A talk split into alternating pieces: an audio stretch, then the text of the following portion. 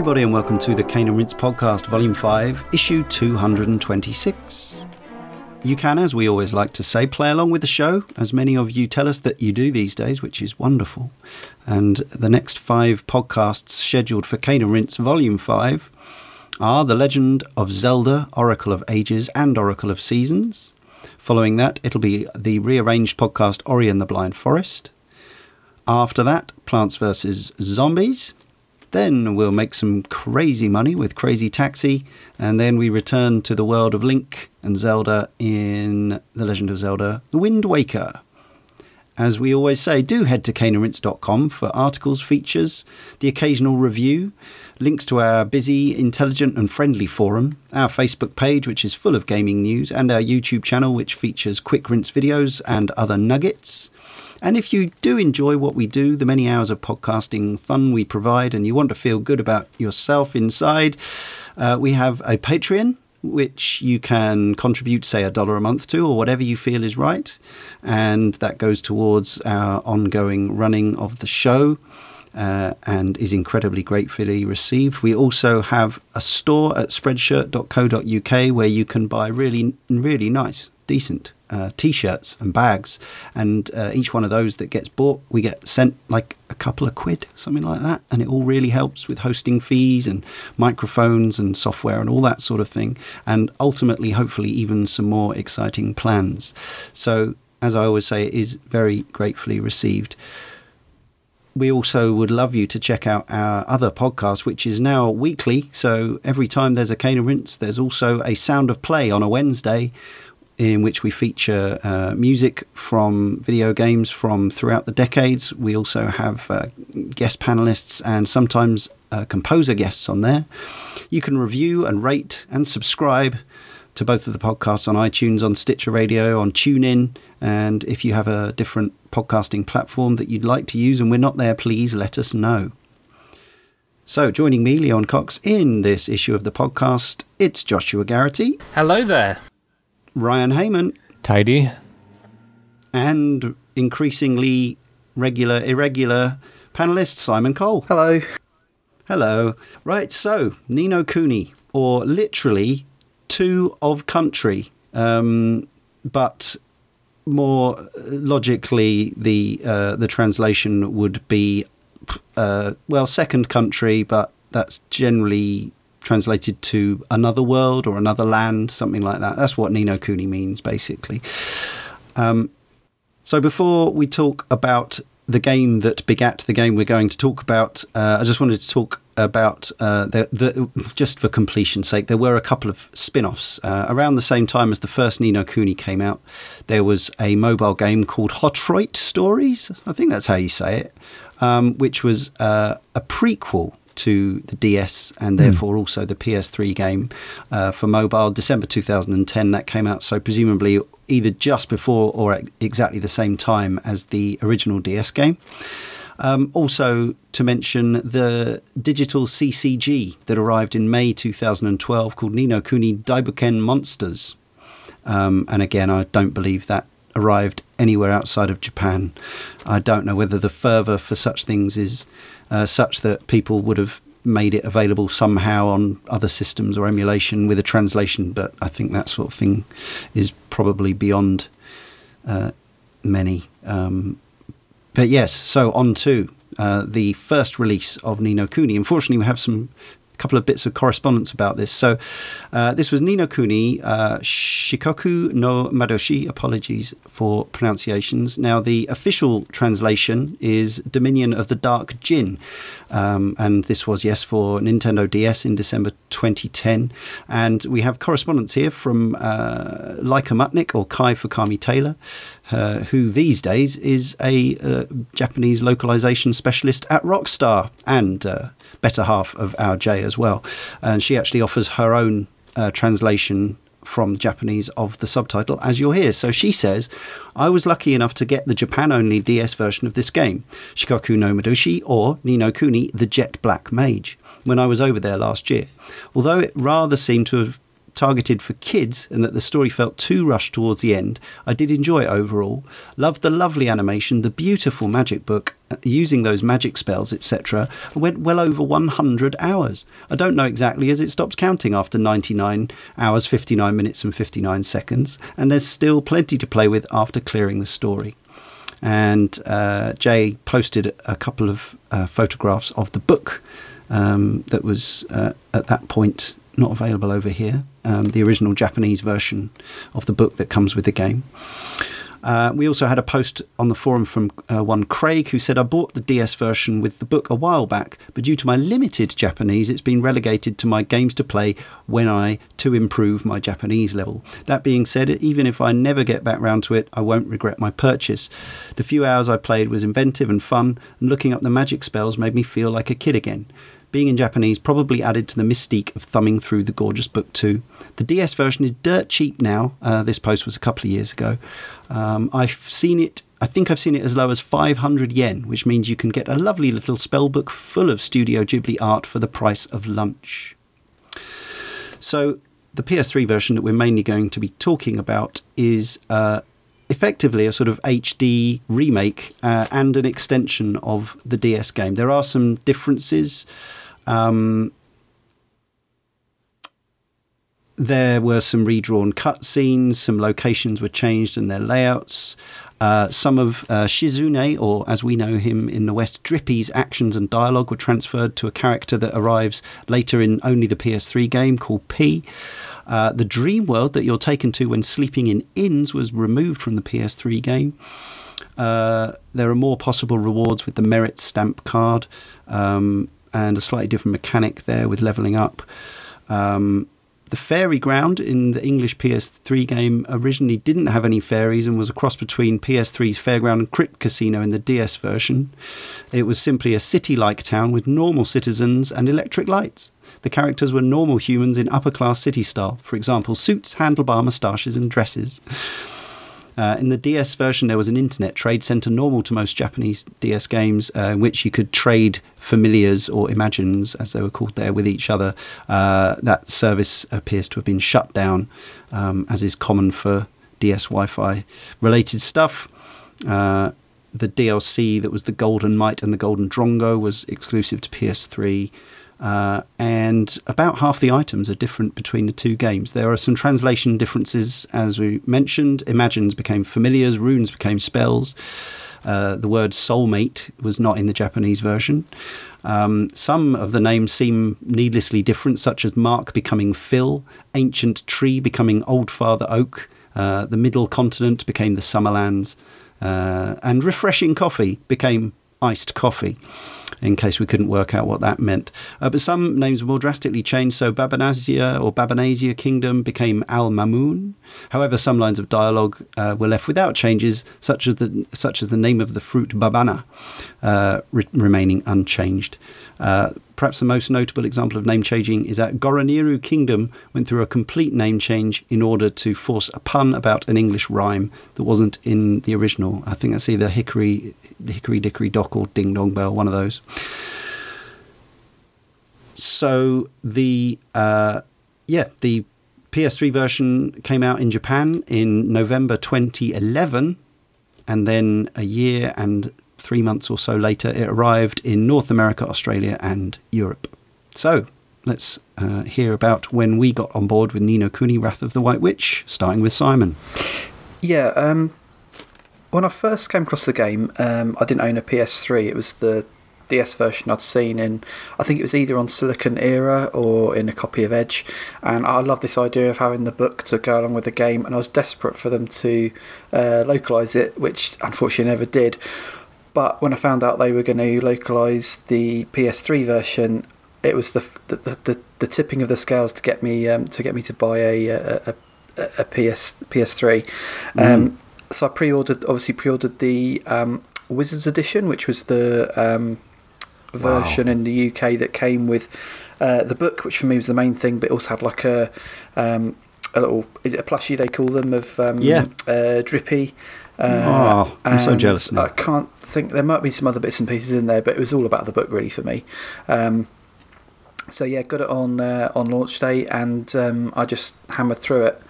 Uh, and you know, I, I, had positive memories of the game, but it is a while ago, so I've had to brush up on uh, what actually happened in the game over the last well since I found out I was going to be coming on here. Um, and yeah. it, I think probably importantly, I, I, played with Japanese voice acting, oh, which I course, think probably option, yeah. changes the experience to some degree, particularly mm. character-wise with um, mm. you know with the likes of, of Drippy. But yeah, it was day one purchase for me because um, I, I, I, was I, I was intrigued by the this this game that had a book that you you, you used to get spells from.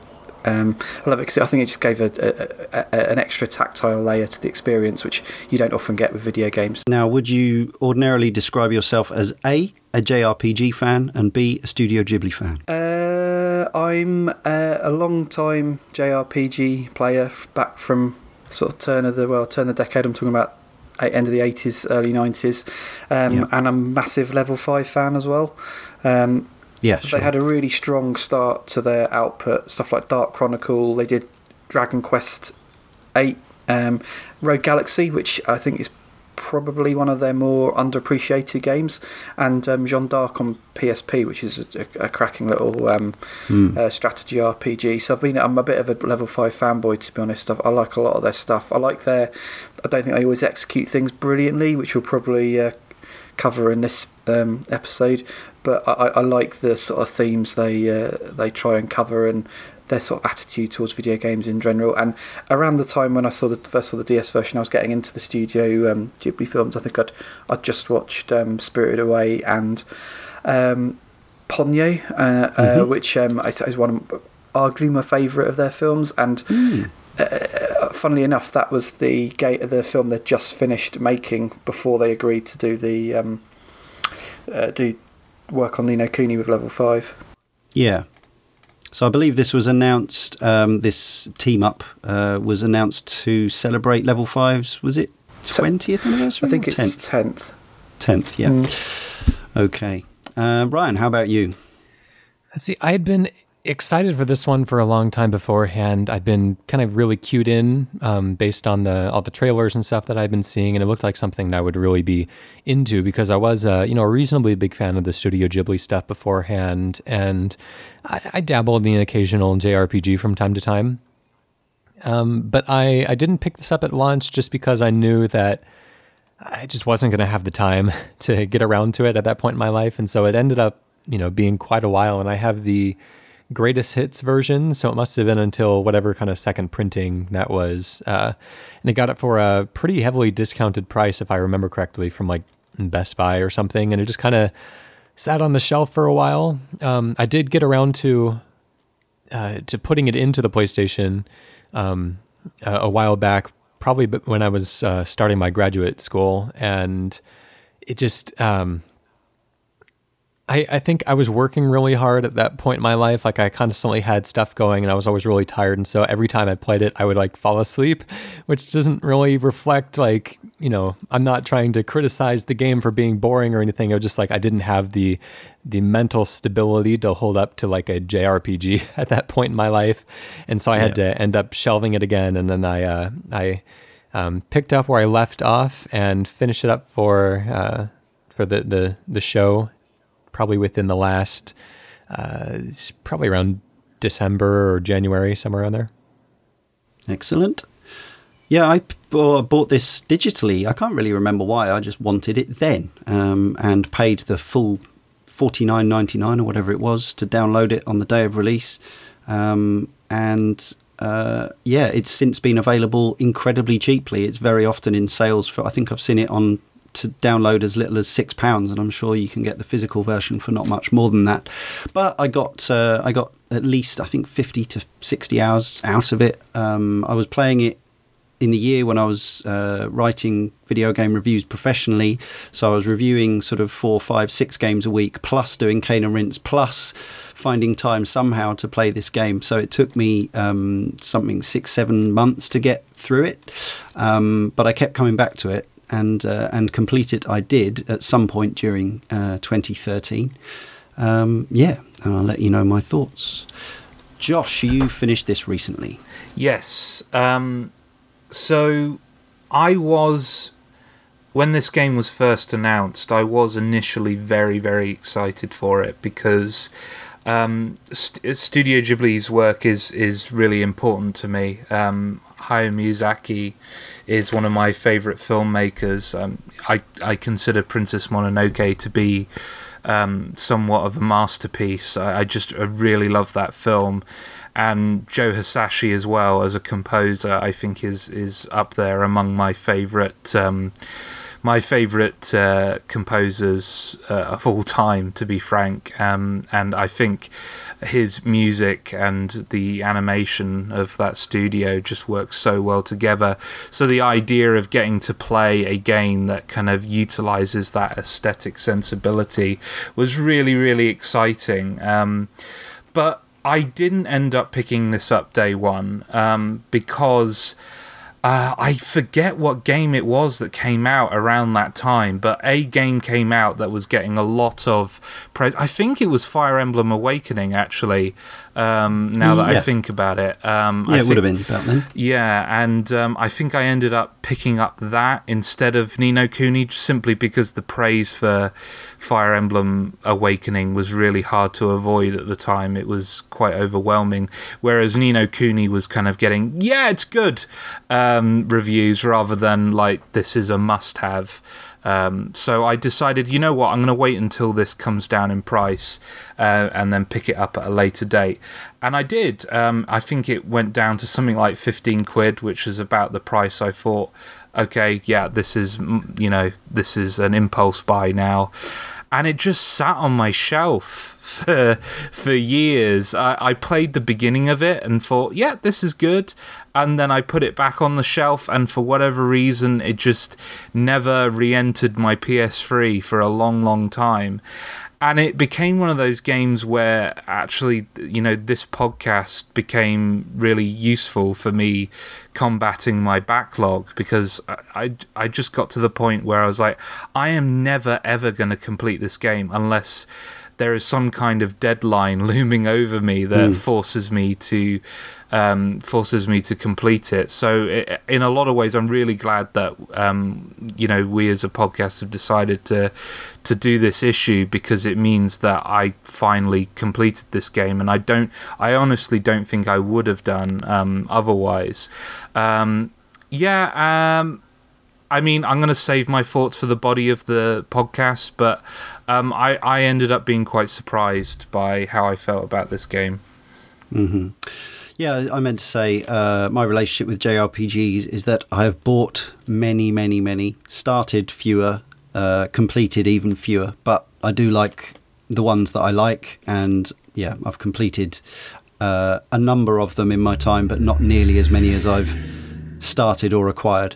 Um, and as for Studio Ghibli, uh, I've seen the yeah the greater amount of their work, um, and I'm I'm definitely a fan. Uh, I own a couple. I own Princess Mononoke and Spirited Away. I've seen others at the cinema. I saw Ponyo at the cinema. So yeah, um, and I'm I'm a fan of animation in general, um, especially when it's. Uh, yeah, I wouldn't necessarily. I, I don't go in for the, the sort of the anime serials so much, the sort of action stuff, but um, but stuff like this, the sort of sweeping cinematic. I suppose even you could say some of it is sort of more family oriented in a way, um, or or more skewed towards adults. I I, I am a big fan. Uh, Ryan, how about you and JRPGs and Ghibli? Um, I mean, I, I mentioned a little bit of my history with Ghibli, but I I have played a few JRPGs in my time, like Final Fantasy VI a long time ago and Breath of Fire 4, and it's always been a ser- or a genre that I've eh, enjoyed reasonably, but you know, n- nothing that was like uh, absolute top of my list. Like I'm not the like the JRPG guru in, in any Sure. stretch. Okay, that's uh, that's good context. So the director is uh, Kentaro Motomura, and his CV is uh, pretty spectacular. Uh, along with the games that Simon mentioned there, working on uh, Rogue Galaxy and uh, Jeanne d'Arc, he's also got credits on uh, Dragon Quest VIII, the uh, the PS2, uh, soon coming to 3DS um, installment in that series. He was monster and effects director on that one. Uh, he also did some graphic design for Dance Dance Revolution Disney Dancing Museum. Uh, he worked on the Castlevania, the 1999 one, which I think must be the N64 one. Um, did some programming on that as well, uh, and was the uh, game designer on Jeanne d'Arc. Um, so yeah, uh, and most recently is credited as senior producer on Bloodborne, which will be our 250th uh, issue of the podcast. Um, the writer uh, similarly starred career, lots of uh, those games. Again that we've already mentioned Rogue Galaxy, Dragon Quest VIII, Dark Cloud, Dark Chronicle, Jeanne d'Arc, um, but also um, and started off on the Overblood games back in the 90s on the PS1, um, but more recently, uh, the Professor Layton games. Um, it's been one of the main uh, designers on that, probably the lead designer, in fact um, and uh, creative producer on the recent Yokai, well, relatively recent in this country anyway, Yokai Watch, uh, and yeah, lots of other interesting stuff there as well. The reviews that Josh mentioned, yeah, it was uh, it was reviewed everywhere. The the GameRankings.com uh, aggregator has 64 reviews listed, and the average score came out at 85.8 97%, so just shy of 86%, which is probably pretty decent for a JRPG in 2013. Um, they tend to score slightly lower, I'd say, overall these days. Um, and the sales, well, physical sales, according to VGChartz, uh, were around 0.6 million, so 590,000 in America, 500,000 in Europe, and um, relatively small 210,000 in Japan, uh, just under a quarter of a million the rest of the world. So one and a half million overall, just over. Um, but I don't know. I, I doubt. As I say, I, I, suspect that's only physical sales. So if you add the digital sales in, especially since it's been heavily discounted, I imagine you're looking at considerably more than that. Um, whether it was profitable or not, uh, I have no idea. Uh, we'll issue a spoiler alert for this one because it's obviously it's a story-based game. Um, we're not going to go through every uh, aspect of the scenario beat by beat, but certainly things will be uh, revealed and given away and discussed uh, freely. So let's start with the presentation. Um, I guess we can even think about the sort of outside of the, the, the game stuff because I think mm. um, we've got a picture of the Wizards edition here, and yeah, it's um, like Simon said, I think beyond the plushie in the book, that that's pretty much it. Plus your your DLC golden familiars, um, but it comes in a gorgeous box, I think, with a gorgeous logo. And the book, um, I've I've only seen the Japanese version up close. I saw Kai's copy, um, and I haven't seen the like the the building quality, the stitch quality of the plushie. But um, it looks like yeah, I'm I'm now kind of wishing I'd bought that because it looks like a nice thing to own. Uh, is that something? Is that how you feel about it at this point, Simon? Yeah, I do. Uh, I think it, the quality of the book is pretty high for you know your um, you know your your special edition. I think they notoriously can be a bit cheap and cheerful. Um, can be. I, I, don't have. I'm not particularly an authority on plushies, um, uh, so I couldn't really comment on on Drippy. But he's really just stayed in the box. Um, what? Yeah. Cruel. Uh, now I've got a son as well. I can't have him on display. Put him up uh, high on a shelf.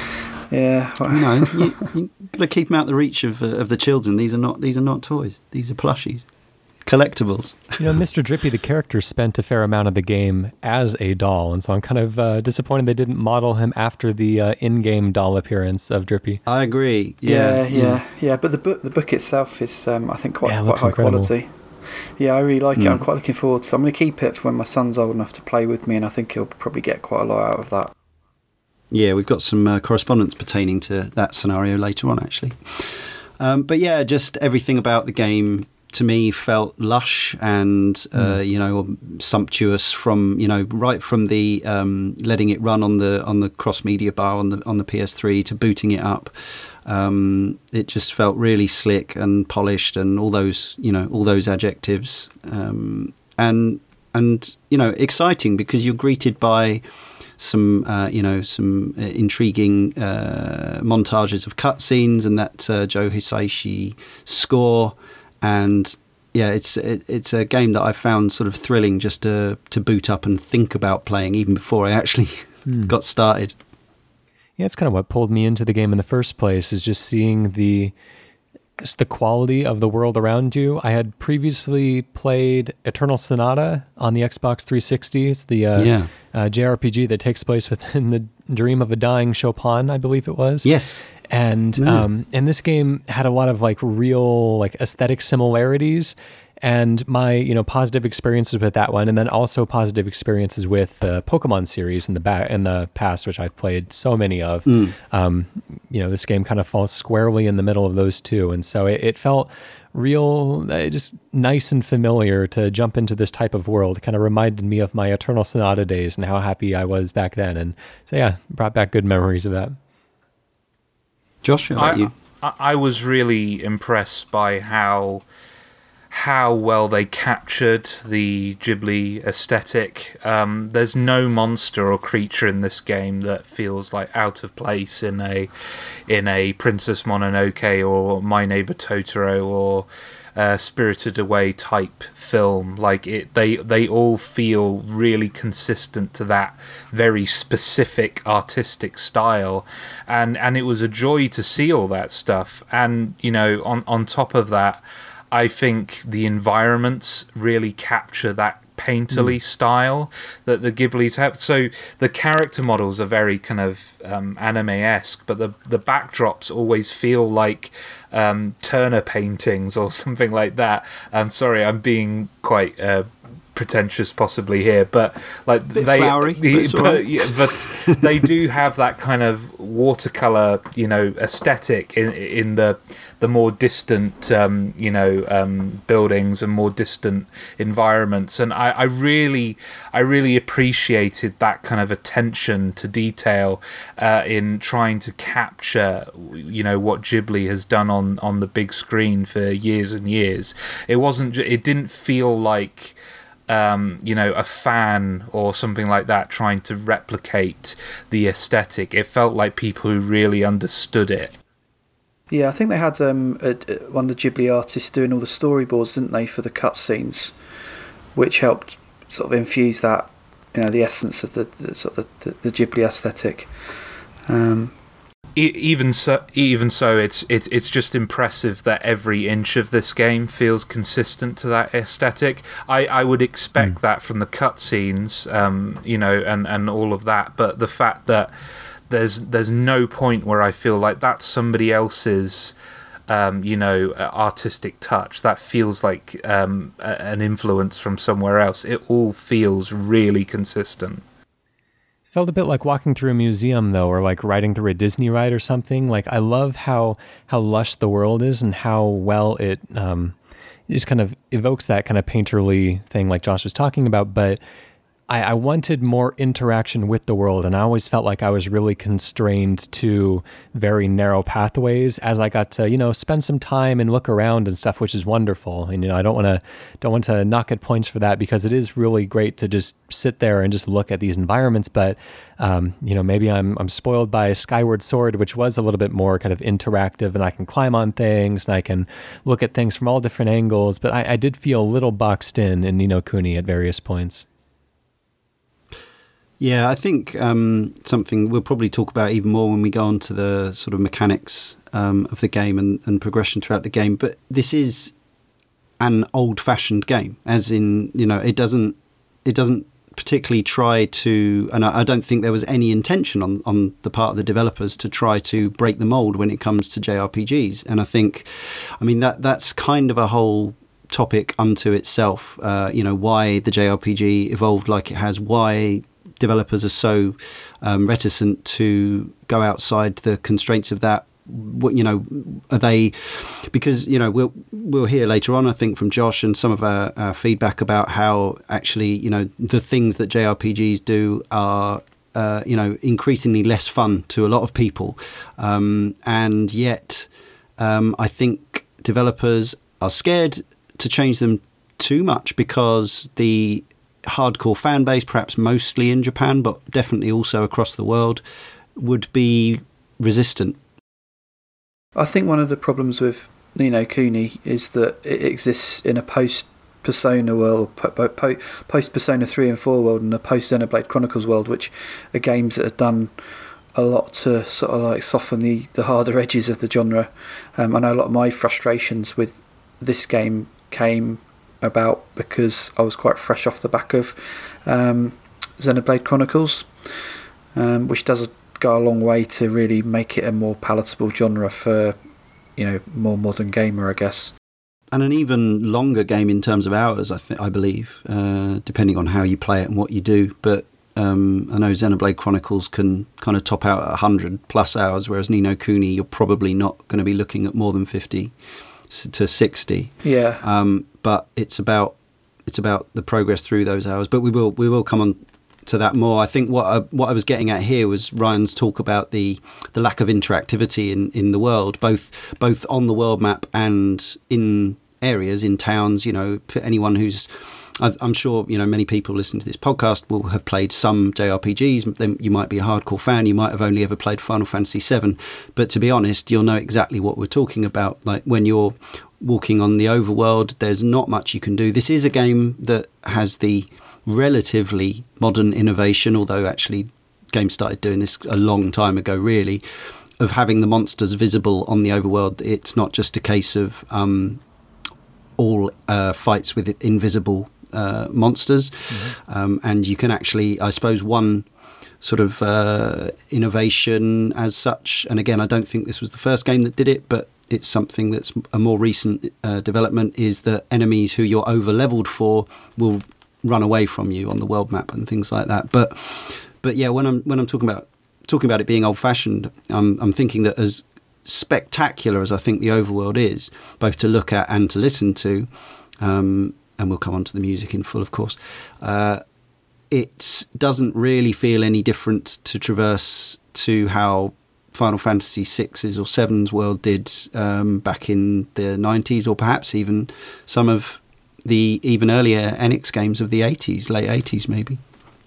Well, there's not a lot of uh, playfulness to the way that you interact with the world, which I, I, think is a little bit of a missed opportunity since the main characters are kind of a cast of children. Like it would be fun to have some way to, and this might be, you know, asking a lot more of the uh, world designers, but um, it is some some mischief that they can find themselves in or something like that that he does gain the ability to jump at some point if you save up enough yeah. reward points but that, that doesn't really that. do anything yeah. at all yeah yeah um, i mean even yeah the fact that you you can peg it and run and jump about the game world um, with with your main character Oliver. I think added something for me. It, it didn't mm. just feel like um, you were just a, a, token on the game world, like in some pre, you know, earlier games. It felt yeah. like you were still your character, and you were still in in the world. Um, Very polite it, children, though. Oh yeah, you obey all well, of they, the rules at all times.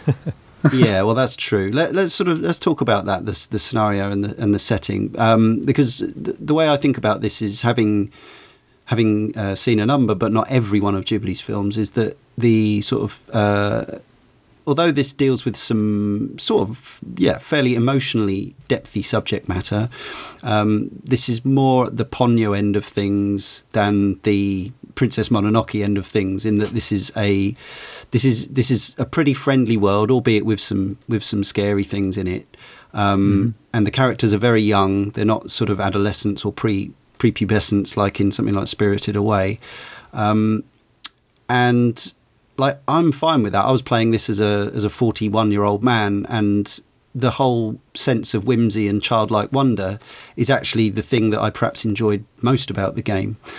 But I think some of the criticisms I've read, and this is just my interpretation of what other people have said, my perception is that when they saw that Ghibli were doing uh, an RPG with level five was that they wanted something a little bit more, a, a bit more depthy, mm. a bit mm. more, a bit more multifaceted, and a mm. bit more substantial in terms of intellectual rigor, if not uh, it, you know, uh, for me, it definitely has the emotional side of things uh, tapped quite well. You know, it's got a few bits which I find, found genuinely touching. I mean, the the main character's mum dies very early on, you know, and he feels responsible for it, and it's about him um, kind of uh, finding peace and redemption with grief um, by curing the world of its ills, which is, you know, it's a pretty grand thing. Um, and he goes off on a, on a fairly classic hero's journey, although uh, the ending of the PS3 version slightly undermines that, as we'll come to.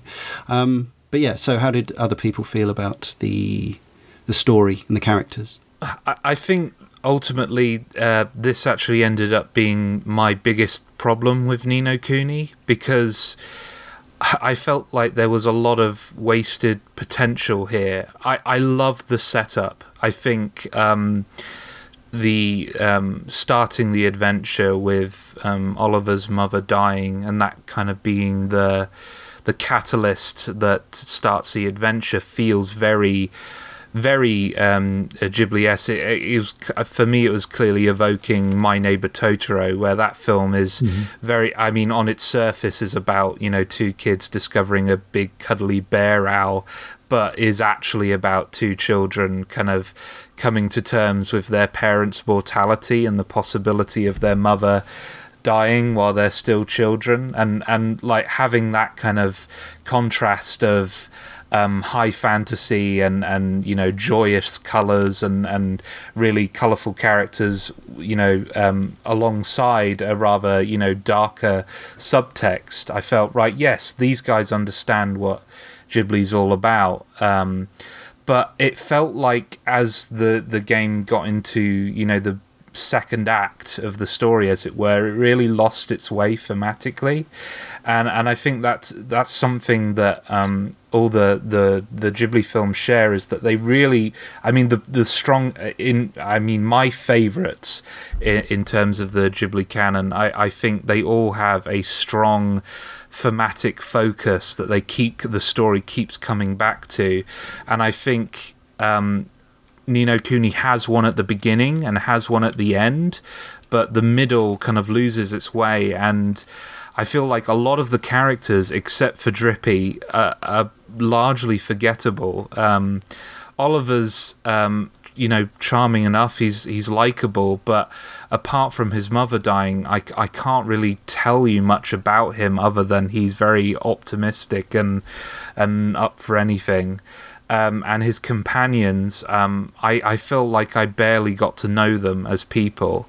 Drippy's the only one who really stands out as a personality that's just you know really re- memorable and mm. and uh, and the only one that feels iconic out of the cast of this game for me.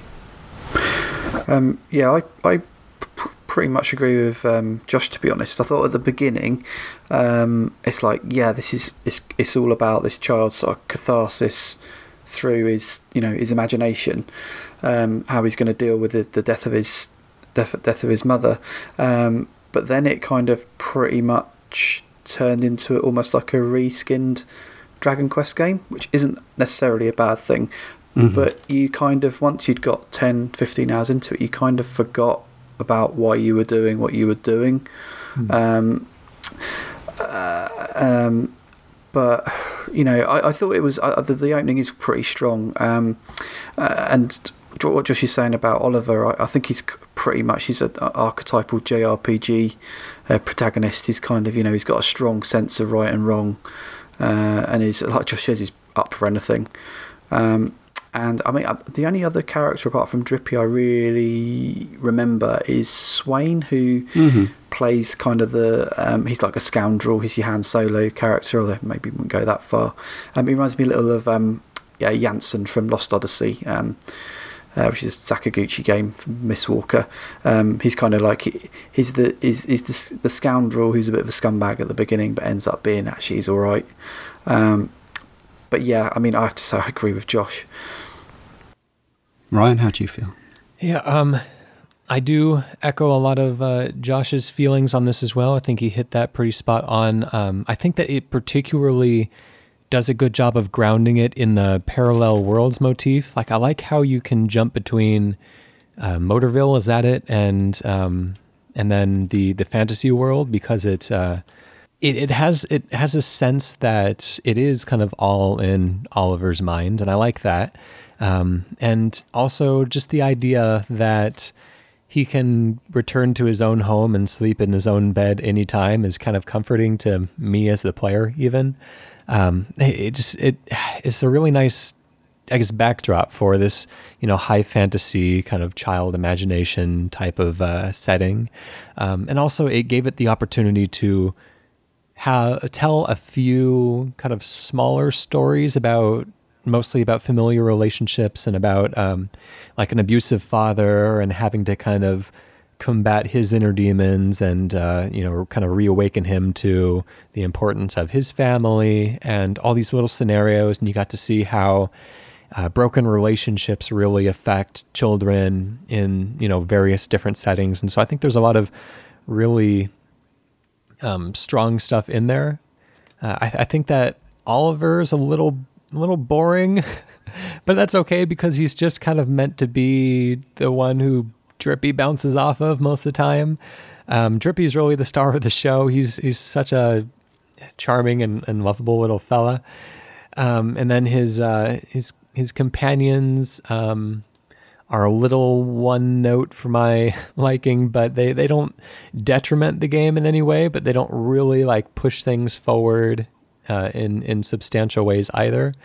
Uh, I think there was one scene that I just had a real weird reaction to, and tell me if I'm crazy or something. But uh, in the the city that they go to, where everybody kind of lives in a boat or is is like Dock City, um, they're all forced to I guess adhere to the dress standards of wearing swimsuits. Yeah. And there's a there's yeah. like a long pan down like the body of the female companion who's like nine years old, and it's like, who's this for? I don't. Yeah, weird. Uh, yeah, that's yeah. That's, um, I don't. I, did, I didn't. I, I thought this was maybe just a reveal of their yeah, maybe I was being naive. Um, I, I, didn't. I, I, didn't get overall. I didn't get the vibe that it was a it was a lecherous sort of game. um, but it wouldn't be without precedent if those things were were happening. That's for sure. Yeah, just, just one distinct the, moment. The rest of the game is pretty pretty tame. Pretty tame. Yeah. Um, yeah. So I I always like to watch uh, animation not only Japanese but from wherever it comes from, and, and live action films actually as well in their original languages. No dubs, even even on animation. Um, but I've got to admit, I did play this game even though the option was there, and I'd kind of forgotten um, Japanese language option and very much appreciated um, Bandai Namco, who distributed this outside of Japan. They put that in there or left that in there, whichever way you look at it, while also doing a uh, you know a proper localization in terms of voice actors with lots of um, you know actual you know proper equity card holding um, talented actors. Interestingly, I know Adam Wilson, who played Oliver, has uh, since gone on, um, having only done one short film before Ni no Kuni. Uh, he's now appeared as a regular in both Mr. Selfridge and uh, Broadchurch. So he's uh, he's you know he, he wasn't just a one hit wonder. This kid, um, but I think as much as anything. Uh, the reason I stuck with the English language acting was probably Steffan Rhodri's um, Drippy. Uh, and I did definitely have a listen. Um, I understand in the Japanese version, um, the same character whose name I said earlier, who I've forgotten, uh, uh, Shizuku, um, has a what you'd I suppose suppose describe as a yokel voice. He has a, like a deep, uh, rich country accent. So I suppose the the most obvious to if they'd put him as a as a straight English choice, he probably would have been um, Somerset or maybe East Anglia or something like that. But they went for this um, this uh, sort of rich Welsh accent. Obviously, there are lots of Welsh accents. Uh, you know, some people have just said he's got a Welsh accent. Now, I'm not expert enough to say exactly which part of Wales he's from, but I know having I spent quite a lot of time in Wales as a kid, and the the, the accents in the different towns are, are markedly different from north to south. Um, but I think it was as much his Steffan Rhodri's performance that kept me, that made me stick with the English language um, dub, uh, because I think I would have missed, I think I would have missed Drippy. Um, yeah. So uh, Simon, so you've heard you've you've heard the, the, the localization, but you stuck you you were you were the purist and stuck with the Japanese. Yeah, I, I, like um, I'd really enjoyed uh, the Dragon Quest uh, Nine localization, um, which obviously Oh, didn't, yeah. have, didn't have voice acting, but um, it was really really good job that used a lot of um, uh, British regional accents, uh, and then um, obviously I played like I said before I played Xenoblade Chronicles, and um, they took a sort of a similar path. But I Mm. found it so grating that I quickly changed back to Japanese, and I just thought, Yeah. I can't face that again. I've got to stick to the Japanese, and I tend to do that. I know it's the it's the sort of like the, you know the the anime nerds way, which um, I don't really class myself as, but it it just I like that authenticity. Plus, having played a lot of voice acted JRPGs through the sort of tail end of the nineties and early two thousands, where they didn't have the budget to employ particularly good. No, that's um, right. Yeah, uh, uh, actors and actresses. I've, I've kind of been sort of psychologically harmed by the by Yeah. some of the some of the performances that I've experienced. Yeah, absolutely. Um, so- we, we had we had mixed response to. We did the the last story um, on this podcast some time ago, and and yeah, we had a mixed response to the to the localization on that. Yeah, but I, I did actually go and uh, uh, uh, listen to quite a lot of the cutscenes with uh, Drippy and in English because um, I read an article by uh, Chris Spann of the um, now defunct Recycle Bin, uh, which talked about Drippy bringing back fond memories of his grandfather, uh, and this and the nostalgia of the game gave him for his childhood. So I, I, it piqued my interest. So I went back and actually listened to a lot of Drippy's uh, cutscenes and. Um, if I could, if I could kind of like um, put the Welsh voice acting Drippy into the into the Japanese voiced version, that would be the Yeah. perfect version for me. But uh, yeah, it's uh, it's um, uh, uh, it's not anything against the, the, the, the English voice acting in this. Sure. say it's more my um, my um, kind of difficult history with English voice acting in in this genre. Was that article actually by Chris Spann? Oh, yeah, it was. I, I, I read it thinking he just shared it with us. Um, yeah, so this is, uh, it, it is uh, Ni no Kuni, a personal reflection on uh, ArcadianRhythms.com. Um, yeah, an absolutely delightful and heartwarming um, tale of somebody playing Ni no Kuni, but with the added uh, joy for him of feeling like his mentor companion character in the game was a sort of um, uh, kawaii reincarnation of his late grandfather, who also had a, a you know a strong Welsh accent. Um, yeah, I re- thoroughly recommend you seek that that article out because not only does it talk about his personal experience, but it also uh, captures, um, I think, some of the positive feelings about the Ni no Kuni experience that I had uh, as well about the, the you know the childlike sense of wonder and all that sort of Yeah. thing. Um, so yeah, def- definitely recommend that.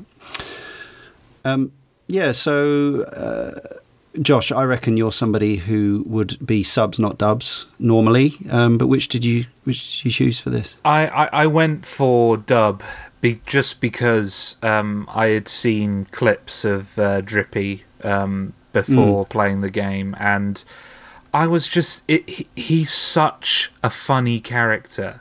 I can't. I feel like I cannot cannot overstate how much charm um, Drippy adds to the game overall, and I think he is. It really is like a triumph of localization. I, I think um, not not just Drippy. In fact, I think all of the fairies that you encounter in this game um, are are really well written, really funny, and and the voice acting is really on point because I can imagine a version of Ni no Kuni where they came up with the idea of having all the fairies be Welsh and then you know half-ass it and just hire some American you know voice actors to Wow. try to attempt um, you know Welsh accents. And like you know having listened to the Tracer accent in the recent uh, Overwatch game, um, it felt like ah, this is kind of an example of how it could have gone um, if if um, they hadn't gone all out. But like the stand-up set, um, you know, on the on the island where all the fairies live, it's it's genuinely really funny. Um, I remember having, um, you know, a conversation with Ryan quite a while ago about that stand-up set, and Ryan was mentioning that like they were actually breaking all the rules of comedy, yet it still worked. Um, it was still really funny, um, and and just the quality of the writing. Um, and I feel like because Drippy is so so well written and, and so well voice acted, it makes me feel more positively about the story overall than maybe I should do.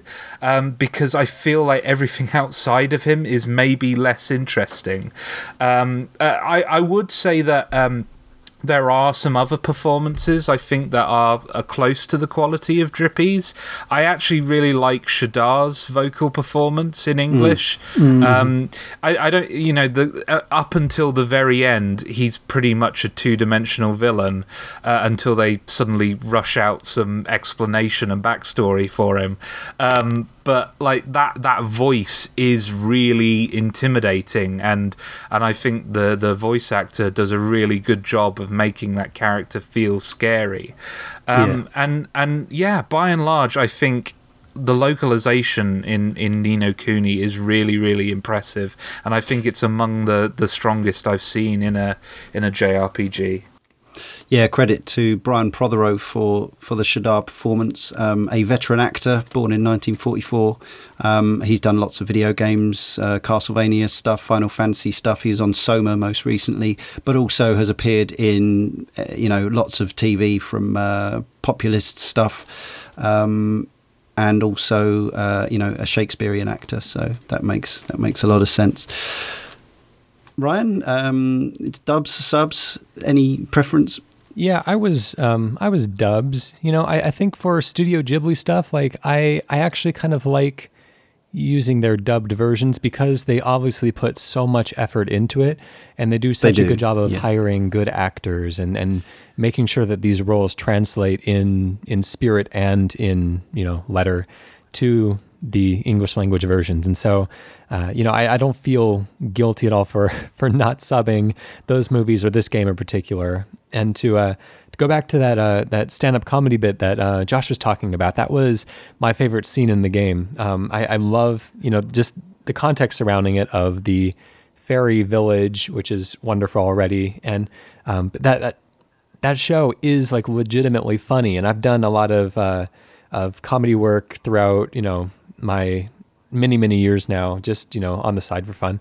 And one of the things that uh, you know, like Josh was saying, it breaks the rules of comedy, and that's what was so kind of entertaining to me watching it. Is that you know, you have two performers up there, and in comedy, you kind of have the rule that you're supposed to like yes and anything that's said to you. You're supposed to agree with the premise and then add something to it.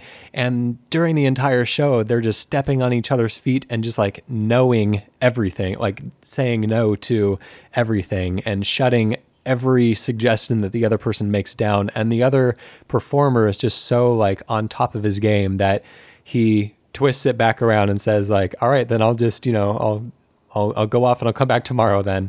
And it's the most kind of benign setup of just like shopping in a weapon store, but it has the feeling of such like real improv and such real trust between the uh, between the comedians um, that I it makes me think that it wasn't written down beforehand. That this has to have been improv to be that snappy and that fast and that, that um, kind of natural sounding. Um, but just the fact that you know you have performers who have so much trust that even if the other person shuts down their premise, that they're able to roll with it and recover and not be upset with the other person for not playing along. I, it was just a, a real triumph of uh, of weird little comedy bitch, which is not something that I was expecting from you know just the middle of this game out of nowhere. Mm. But again, I would say I think um, what Josh was saying that outside of you know the the core characters, and even there, you know, maybe outside of Drippy, a lot of the people you you met along yeah. the way didn't really stick in the mind too much. I mean, I, I have fondness for King Tom because he's a big cat, and I love cats. um, but a lot of the other, you know, the people you came past, I've you know memories of uh, a large cow uh, female cow, and uh, a few other, you know, various rulers of various areas. Um, often these characters were the broken-hearted who you had to um, give them some of your joy that you've gathered into your locket. I believe was the mechanic. It's mm-hmm. been it's been a couple of years for me, um, three years nearly. Uh, but again, like the yeah, beyond you know ev- everyone just a figure of speech. A lot of people seem to talk about Mr. Drippy, and and curiously on that, um, pleasingly, uh, a lot of Welsh people that I've spoken to about it have been really pleased with the representation rather than finding it like reductive or offensive in mm. some way like i mean it you know it it could have it could have been handled so that it was somehow you know not not done in a in a classy way but um, but it seems that it went down well with everybody but yeah um, there aren't too many other characters in the game including the the final final uh, antagonist who you know, whose name's actually in the title, um, who really stuck with me in any meaningful way. And I say one thing about the voice acting is that uh, the the voice acted cutscenes are really um, really wonderful and, and very vibrant and you know full of life. But it, I kind of I mean obviously I wish that every line in the game was voice acted, but you know sometimes mm-hmm. that's asking a little bit too much. But I wish that for the lines that weren't voice acted, they at least did like a little like a like a vocal something like they do in uh, yeah. Uh, I don't remember if Persona does that or I, have seen it in some uh, uh Danganronpa I think does that where you just get like yeah. a little bit of a something to express just like this is what the character sounds like this is a little bit of the emotion that they're working with right now yeah. and yeah. I, I just I didn't care for the completely silent scenes Sure. I, I think I would have preferred them if they were completely silent, um, because what we actually get is that scrolling noise when the dialogue comes up on screen, where it's like bup bup bup bup bup bup bup bup bup bup bup bup bup, and it's just it drew it drove me up the wall at certain points. It really sucks the energy out of the Is there a speed up too. option? There, there is, is, a speed up option, but I, I would like to be able to just read the text and kind of you know soak it mm. all in but mm. that noise was was it was actually irritating for me and and I do yeah. agree with Ryan that um, I, I would have much preferred like Zelda does this as well. Mm, um, yeah, yeah. Persona does it. Fire Emblem does it. Um. There are actually quite a few games that do it where they just have a stock noise to express yeah, just to express the emotion that that character's feeling at that point in time, and mm. and that really it does help. Like I think, yeah. especially in games like Persona and and Fire Emblem, where there is a lot of text to read, having that little kind of you know that choice in sound design just to kind of bring you into the moment a little bit more does help you you know soak in the text a bit more instead of that noise that makes me feel like I'm reading a shopping list at times um, yeah we will come on to the gameplay, folks. But uh, I did also want to say about um, something that I've, I've, read commented on a few places is that the um, the Studio Ghibli stuff is uh, often said to be front loaded in this game. Now, I don't actually know what the total running time of the uh, the Ghibli animated or style animated cutscenes are, but it's very short. Now, there's a there's YouTube compilations of all the cutscenes in the game, but that mm. includes all the in-engine stuff, and that comes up to a full kind of movie length. That's pretty much two hours. Um, but the actual the brief bits of you know classic full quality cell shaded traditional animation are very i think it probably doesn't total to more than a couple of minutes maybe um, were people expecting more i would have liked to have seen more but i think as we said earlier on the the, the sort of ghibli-esque sort of tone and aesthetic is fairly consistent throughout the rest of the game mm-hmm. so hmm. it didn't bother me too much or that you know no one's going to turn down more Studio Ghibli style cutscenes, are they? But I, I, I wouldn't say it overly disappointed me. I, I think being very aware of just how time consuming and expensive 2D animation actually is. Um, mm. I wasn't too bothered that there was as little as there was because as as Simon said, and as you know, I said at the beginning of the show, they they do such a good job of capturing that aesthetic, and and honestly, like you know, five minutes seems like very little to you know us, but like to to actually Studio Ghibli, that's a lot of man hours. Um, Certainly. And uh, I, I, I do, uh, and and it's not like the you know the cutscenes that are there are kind of phoned in. I think the cutscenes that are there are of the quality of their feature films, and um, I, I really appreciated what was there and glad that they contributed what they could. I, One I thing think that I- the, oh, oh, sorry. sorry. Um, I, I think one of the things about the the main story of the game is kind of kind of moving past the um, past the death of Ollie's mom, and that means to some extent kind of moving away from the like comfortable space of home and familiarity and that kind of motherliness um, into unfamiliar territory. And so, in that sense, the the game does kind of follow that arc that you start the game in this kind of very lush ding dong dell and um, the, these cities where there's a lot of smiling faces around you and people that you feel safe around, and more kind of becomes moving out into the wilderness and out into the world. And so, in that sense, the um, you know perhaps the lessening of the cutscenes puts more of the storytelling onto the world and the world itself, um, and particularly kind of the hostile aspects of it, kind of fill in the um, you know, fill in the storytelling aspect. Because I think especially once you get the uh, dragon and the the airship and have a lot more mobility and ability to explore, you know, every little last bit of this world, like that becomes you know, what primarily grounds you into into this experience rather than the uh, rather than the character interactions. And you have, of course, there just highlighted another way in which this game is so, you know, utterly fundamentally traditional. You get a dragon and an airship to travel the game, game world map in later in the game. And yes, you visit um, some, you know, you visit a hot deserty town and you visit a cold wintry place, and you know it, it ticks all those boxes as well. But I have to say that I still remember the the I don't know, just the the, the color and the art really selling the the different areas to me. Mm, yeah, um, yeah. The the snowy the snowy villagey town is just properly Christmas magical, um, and the the desert town felt hot. Um, but in a nice, you know, in a nice way, not in a not in a dangerous, unpleasant way, but in a you know glorious, sunny way. And the, the the shadows of the clouds going over the world map and all this stuff. um, yeah. Just it's yeah, powerful atmosphere to me in in in this very simple archetypal way.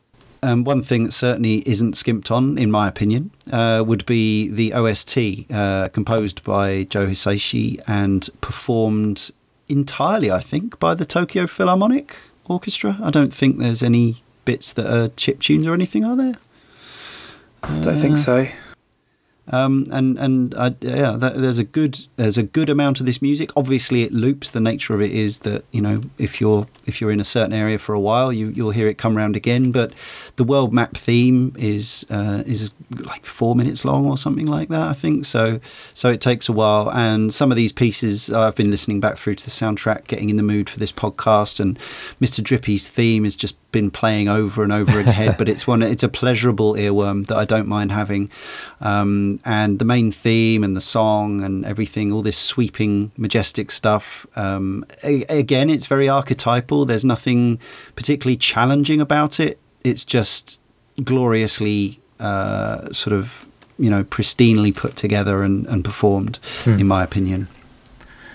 Yeah, I, I think th- the soundtrack in uh, soundtrack in general is really great. I, I would say, however, I think this is Joe Hisaishi playing it rather safe in that Sure. the music's very good, but if we're you know judging it on a curve, uh, like Princess Mononoke soundtrack, um, Nausicaa um, of the Valley of the Wind, those soundtracks are uh, for me that they're masterpieces. I like I can listen to those soundtracks like albums. They're just they're so perfectly formed, and um, I, I think this is if we're judging like if we're judging it compared to the majority of you know um, JRPG soundtracks that came out around the time. I think Ni no Kuni is definitely um, would rank among you know my favourites of, of that era. But I think um, the safeness of it reflects both the the the story side of the game, the Ghibli stuff, um, and also the the safeness of the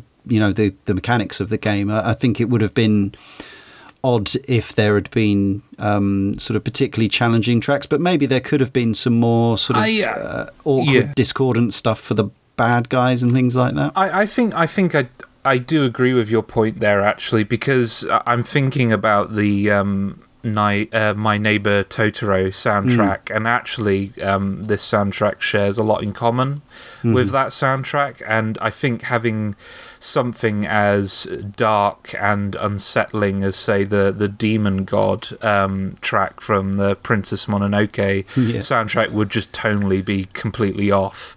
Um, um, so yeah, I, I do agree with that. I, I just I think this is a master doing a good job rather than his best job. Basically, is what I'm saying. It's actually interesting that this game's a certificate 12 um, and I guess that is because some of the the darker scarier elements and and the you know the the mortality of of the character and, and that sort of um, the character's mother. But thinking about it I think like Ponyo which I said I mean that is the, one of the the, the youngest skewed Ghiblis. That was a U isn't it? I mean that was a U Yeah. certificate film. Even that's got some slightly darker edges in it, Yeah. or d- darker than a lot of Western. True, but it's not Animations. Mononoke with you know with with gore and uh, and you know adult end stuff like like some of the the Ghiblis have, or even you know um, Yeah. Spirited Away, sort of somewhere in the middle, isn't it? It's, Yeah, there's, there's no um, decapitations and arms No, being right. lopped off. no, no. uh, but um, I, I, I, with the soundtrack, I, having you know played a lot of these games, I, I wouldn't say it's one of the most memorable, but um, there are a few pieces that really stuck in my head. I, I found the um, you know the Fairy Grounds music. yeah, Um, that was an earworm for ages. I, it's, I've got I'm a real, I've got a real soft spot for um, sort of wistful pipes in these kind of things. So I, that was in my head for absolutely ages. Um, and the world map music, which I think is arguably the single most important piece of music in a JRPG soundtrack, is you spend excellent. a lot of time. Yeah, you spend a lot and it's really it. important because there's nothing worse than one of those that that jars. Ah, yeah, or loops too quickly. Yeah, yeah, but um, yeah, I thought it was um, I thought it was a solid soundtrack, but I just you know when I think of like the, the classics over the years, I, it's not as memorable as those. You know, I'm, I'm talking about your Chrono Triggers and Final Fantasy Sixes and um, things like that. The game, then, the actual game. Uh, one curious thing that I wanted to mention um, is I, I'd forgotten this until I was uh, doing some research because I played it on normal and I stuck with it on normal, but this game actually has an easy option, um, and that easy option remains available throughout the game. Now, I understand that it doesn't take anything away from the game other than smooth your progress, so you need you know fewer XP basically, and the monsters don't put up as much as a fight. Um, did anyone take the easy option? No, I don't remember, honestly. Um, I'm only just discovering that I could have lowered it to easy at any point, and I'm very angry at myself for not taking that option. Well, in a Um, way, yeah, I'm quite glad you didn't. But then maybe that would have changed your overall feeling if it had really. I think it, or you know, from what I've read, again, I didn't, I didn't try it. Um, I was sort of vaguely thinking about having another playthrough at some point with you know Japanese speech on and just play it through on easy and give it another go. But I think it turns it into more of a kind of interactive story where you have to spend far less time, you know, micromanaging your familiars and things. But then there's Sounds an to me. argument. Well, it could be, or it could actually take away the few mechanical elements Yeah. that were actually worth investing time and, and thought into and turn it into even more of a kind of, you know, just a pure X pressing exercise. If, Yeah, I, I, I, I was going to say actually, you know, having thought about it, I think actually I'm glad I didn't discover this because well, let's get into it. Yeah. Yeah, I, I mean, uh, do you want me to start us off? Or Go for it. Yeah, I, I mean, I I liked the combat initially um, because I did feel there was a lot of depth to be mined there.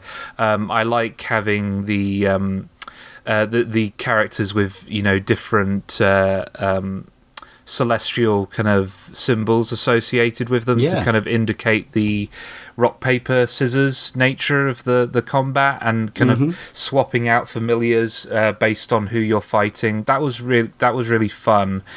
But it got to the point like e- like every area got to the point where um, I felt like I didn't really need to engage with the uh, familiar's abilities, and I could just tap X over and over again until everyone was dead. And the only time where I really needed to engage with the depth of the combat was with the boss battles. Um, and and I That's think because you weren't engaging with the normal monsters. really okay. Yeah. That's, Yeah. how, that's basically how JRPGs work in my experience is if you don't pay any attention while you're well if you just do the minimum to get through the on overworld fights uh, and and the regular story based fights you will come a cropper at the bosses every JRPG I, I can remember playing is it, uh, Simon you might you might correct me on this but th- as I understand it this is how they work like the normally engaging with the combat mechanics to a, to a greater degree than you need to throughout most of the game will see you set up for the bosses. If you do the minimum on the way to the bosses, then when you get to the bosses, you'll come a cropper. Oh, uh, I'm sorry. I should have clarified. I, I didn't mean to say that. Um, there were a couple of bosses that I struggled with. What I meant to say was that for the majority of the game, I felt like I. The the depth of the combat was something I didn't need to engage with. Like I didn't, I didn't actively avoid combat all the time. It's yeah, just no, I, that I got I got your meaning. I think, but it's the the idea that. And, and as I say, I'm speaking as I'm no kind of JRPG expert or guru or super fan at all. But when I do play through these games, um, the thing that I try to do is uh, is to engage with the stuff that even if you feel like you don't need to, it's about actually specking out your party, your familiars, however it works. This game has a sort of, um, you know, uh, time active battle like Grandia or something like that.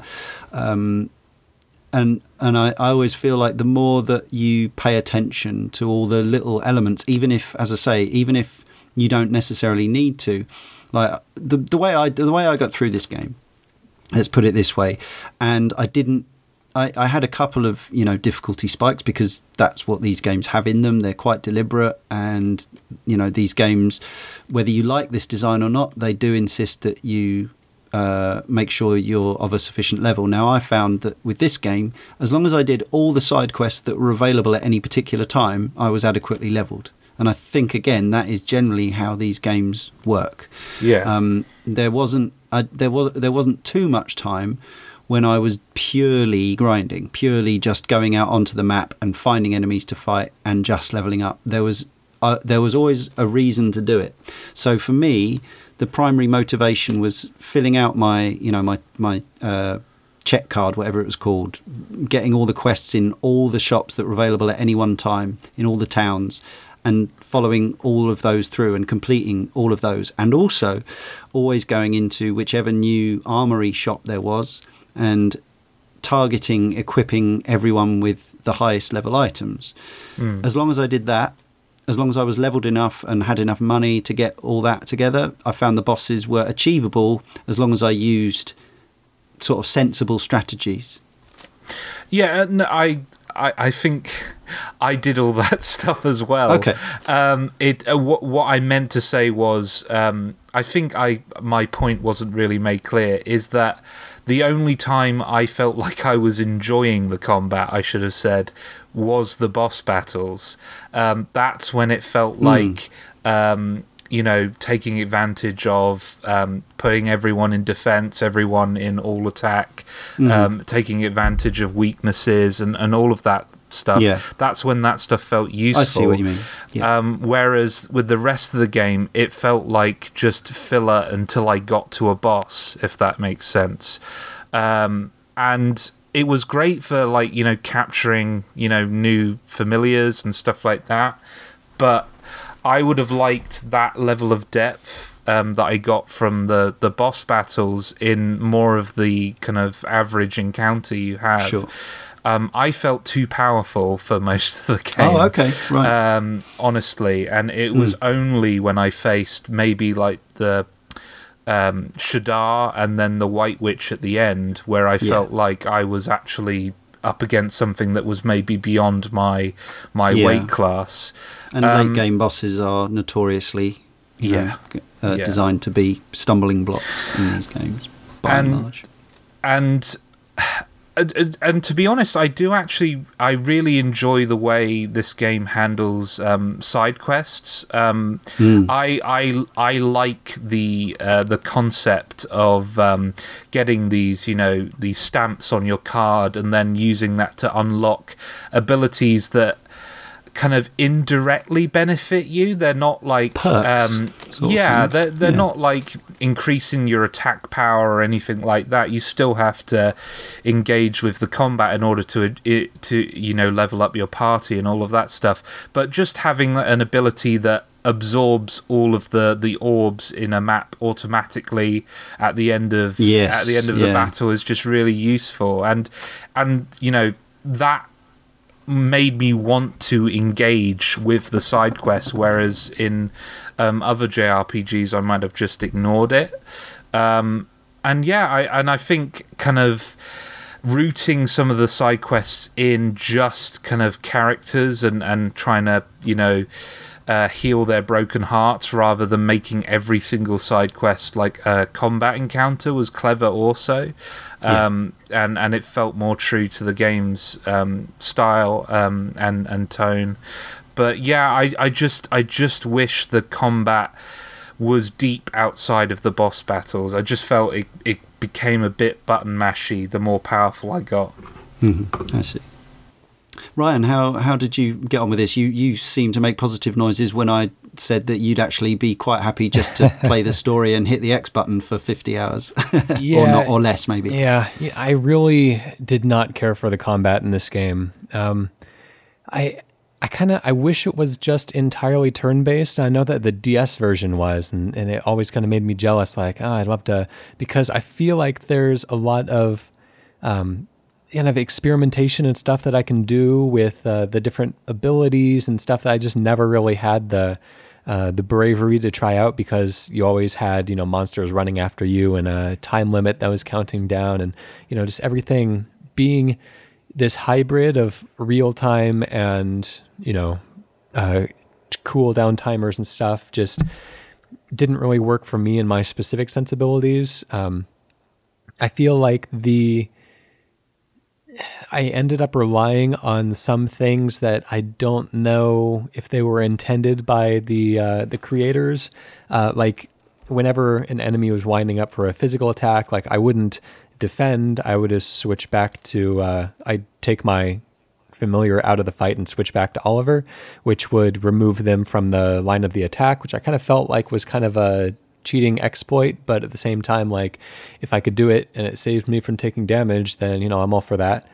Um, the all attack and all block didn't work as well as I wanted them to. Like you need a you need a fair amount of time before the attack actually lands to uh, input that command before they'll actually respond, and it doesn't cause my guy to block as well. Which I you know if I'm telling everybody else to block, then I'm probably also wanting to block, and so you have to thumb through the menu even more to get to that option.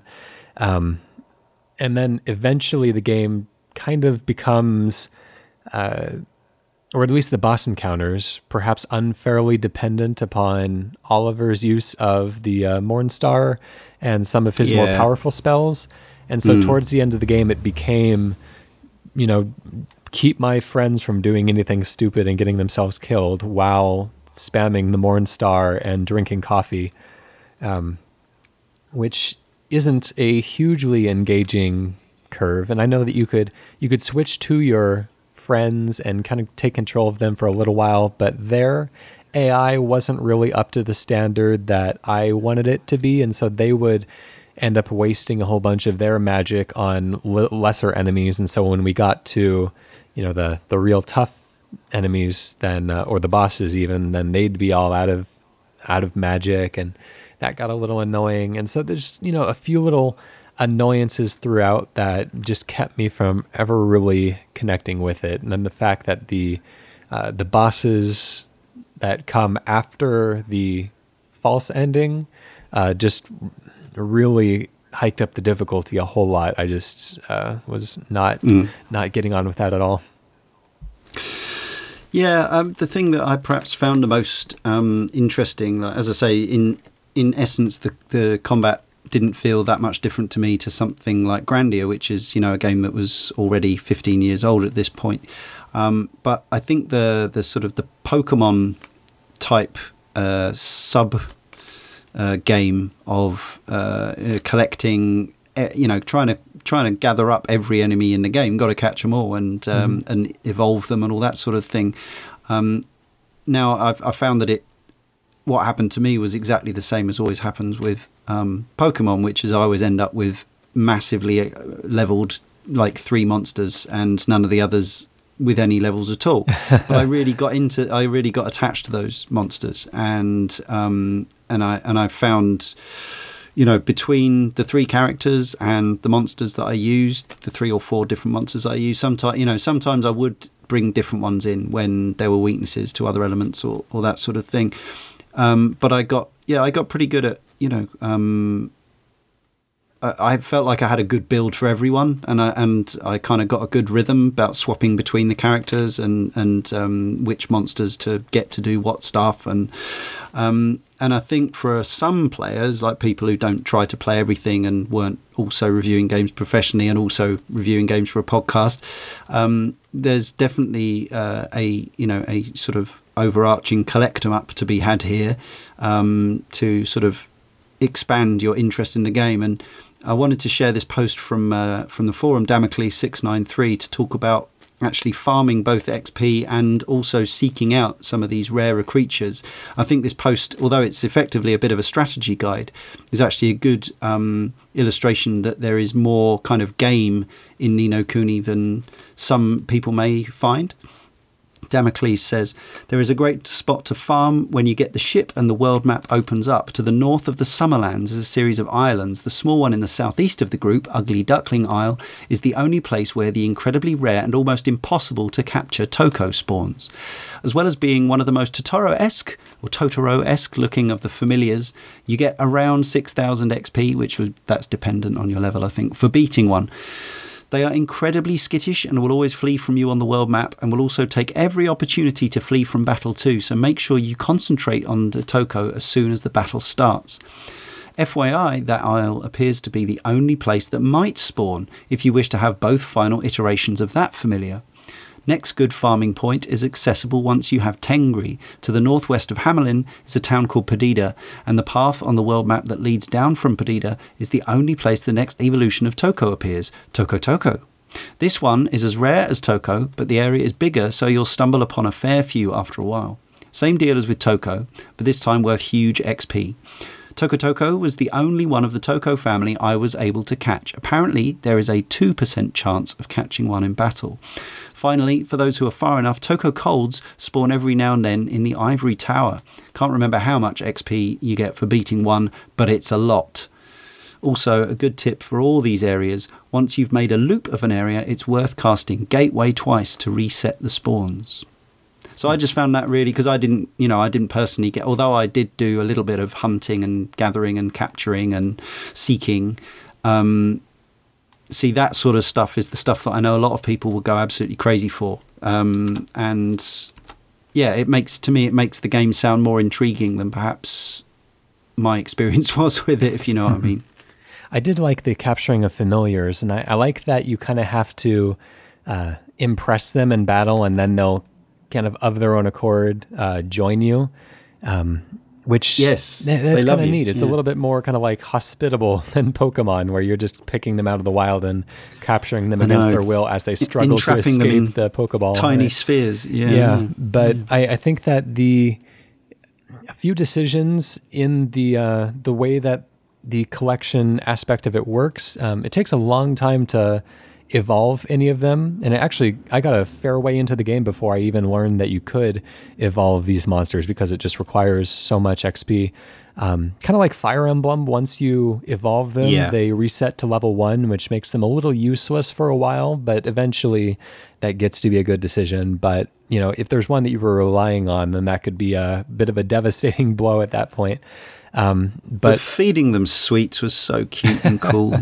yeah, definitely. Um, but also, I I was a little bit annoyed because I was kind of like you know half-heartedly like, eh, maybe I'll catch them all. But um, once you get to that final evolutionary branch, then you could choose one of two evolutions, which means to catch Yeah. everybody, you have to catch two of each creature. And Noah. uh, yeah, it's just that's a lot of uh, it's a lot of time and a lot of luck.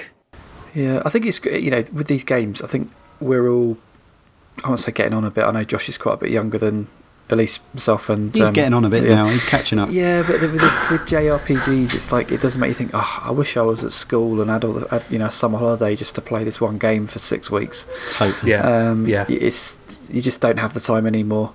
Um, but I think it's great with it, you know, a game like this. You you can you can bomb through this in about forty hours, I think.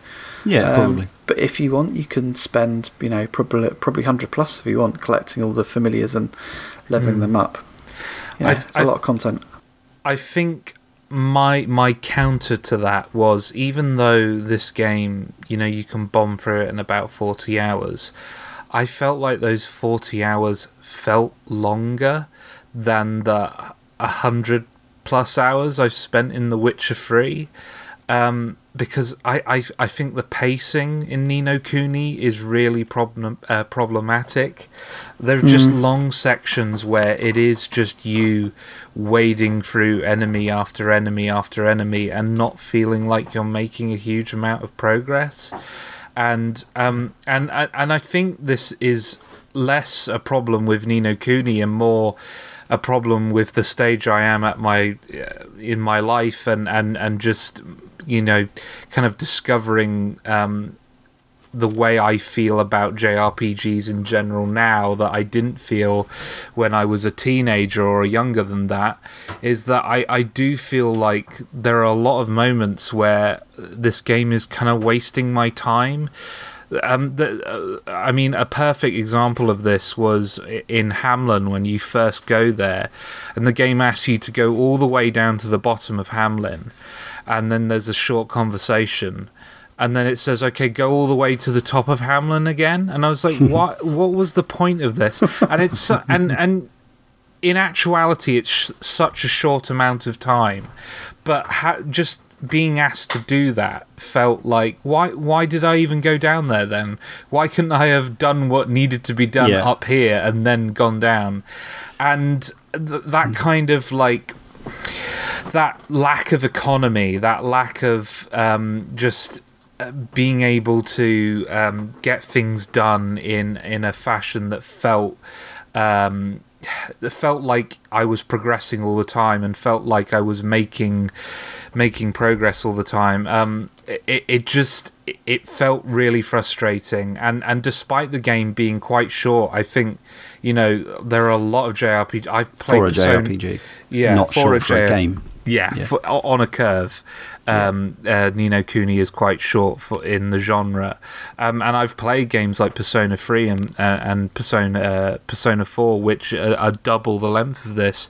But ultimately, I felt Ni no Kuni dragged a lot more than than those games. I don't know if you guys agree with me, but uh, I did feel the length of this game at certain points. I think it depends on the way you, know the way you're playing it. Obviously, you're playing it to a deadline, which uh, you know it's one of the things that contextually we've we've talked about a lot. Obviously, it's the nature of the beast in terms of play, doing Cane and Rinse. We complete things because we want to be on the podcast, and we want to be on the podcast because we want to complete them. But it does add time pressure, and that's not necessarily uh, always the most enjoyable way to play things. I played this, as I say, through when I was extremely busy with other games, but I would just dip in now and again uh, over the space of six, seven, eight months, something like that. And to me, it never dragged. I was, you know, I, uh, I I don't think I, I was just always happy to get back to it and to be re-immersed in the world of it. So I think the way you play it plays a huge part. We should probably talk about the ending. Um, I read a really interesting article. Uh, somebody, uh, apologies, uh, s- uh, sent us a link to an article, uh, CaspianComic.com, not a site I'm familiar with. Um, and it has a section uh, within that blog called Game Theory, not to be confused with the other things that are called Game Theory that are out there. Um, but this is uh, an extended post about the ending of Ni no Kuni. Now, uh, I've only read this once today, but I'm going to try to summarize, and if, if people can jump in and help me and, and give their own feelings about this. As I understand it, the original DS game ended when you killed the Dark Djinn, or Shadar as we know him. And the ending of the game was effectively about learning that you couldn't bring your mother back after all, and you had to uh, learn to live with your grief, but also uh, you've come come to terms with the fact that uh, you've made a lot of friends, you've had a lot of adventures, and the world goes on, and you've you know you've brought a lot of happiness where before there was darkness. Now the the the the PS3 version extends the story with this Cassiopeia character, the White Witch. Um, but this is a character who you're not even aware of, although the, the player is aware of, but the characters are not aware of until after the previous final boss is finished.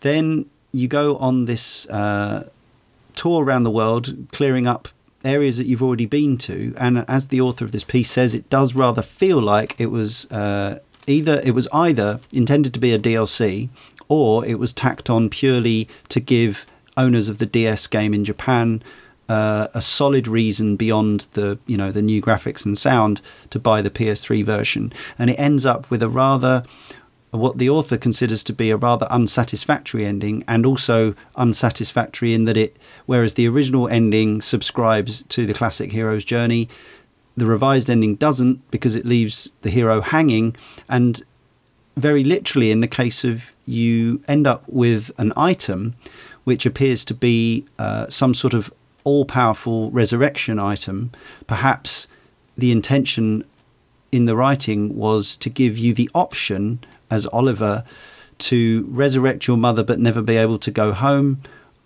or to return home and never be able to resurrect your mother something like that is that is that about it's right A, it's a magic spell that was kind of a forbidden spell, and it was talked about That's in right. one of the uh, one of the fables that are in the. Um, I don't remember the, The book. I want to say the Grimoire of Vice because I've been playing so much NieR, but the, the book that uh, the Wizard Compendium or whatever.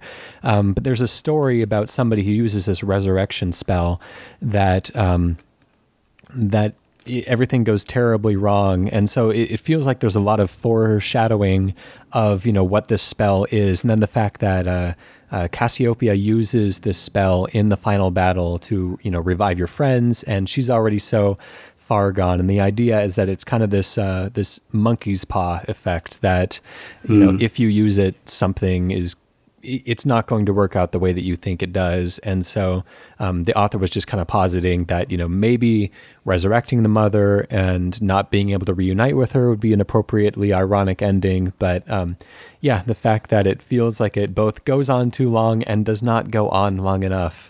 Yeah, it's a, it feels a bit of a, a Frankenstein story in, in that respect, but it, it worries me this thing about you having the option to resurrect your mother but not be able to go back to your your old world. Because if you think about the beginning and this idea that it's a boy retreating into his own imagination yeah um, to deal with the loss of his mother, if they're saying that he's given an item and not be able to return to the real world, that's that's pretty de- pretty dark and depressing Yeah. Um, you know that hints at something pretty sinister. Um, but my suspicion is probably that, as Leon said, this might have been just a bit of extra content to uh, entice owners in Japan to to get the, the PS3 version. Um, and it, but we were saying before that you know it, it does lose its way a little bit narratively as once you get past the opening. Um, I think they'd probably forgotten about what they were saying at the very beginning about a, a young boy trying to deal with his death of his mother by retreating into his imagination um, because it, it, it doesn't quite add up. No, and, and in the end, it, it rather implies, as our first bit of community correspondence says, that in fact they're playing the fantasy side completely straight. Like there is, like that's how I wanted to see it. I wanted to see it in the same way as I see, you know, Guillermo del Toro's um, Pan's Labyrinth, which is that the fantasy is is the protagonist's fantasy to escape from the horrors of what's going on around. Um, whether it be an element of psychosis or pure childlike imagination, that's left to to interpretation. But in this case, it does seem that it pretty much by the end of the game says, "Yep, the magic's all real," which uh, you know is is one way of doing it, but yeah, to to an adult mind, it seems somehow slightly less satisfying than the the one which is where Santa Claus doesn't exist and there is no Tooth Fairy. I don't know. Personally, I found everything that happened after the false ending to be pretty dreadful. Um, just the fact that like you had a you had a completed arc, you know, just Yeah. sitting there, and your character was about to return home, and he was saying his goodbye to his friends and this actually quite nice cutscene, and then it starts mm. raining ash and turns everybody in the world into zombies, which I- what like that's I, I'm sorry, but that's that's kind of stupid. I don't I don't get it. Yeah. Like, and and I think what frustrated me was if the White Witch had that power right from the beginning, why even bother with Shadar? Why why not just do that straight away? if if it's so destructive and so powerful, then why why are you saving that as an uh, you know uh, bring you know bring out for emergencies? Just lead with that, you know. and I- and and, yeah.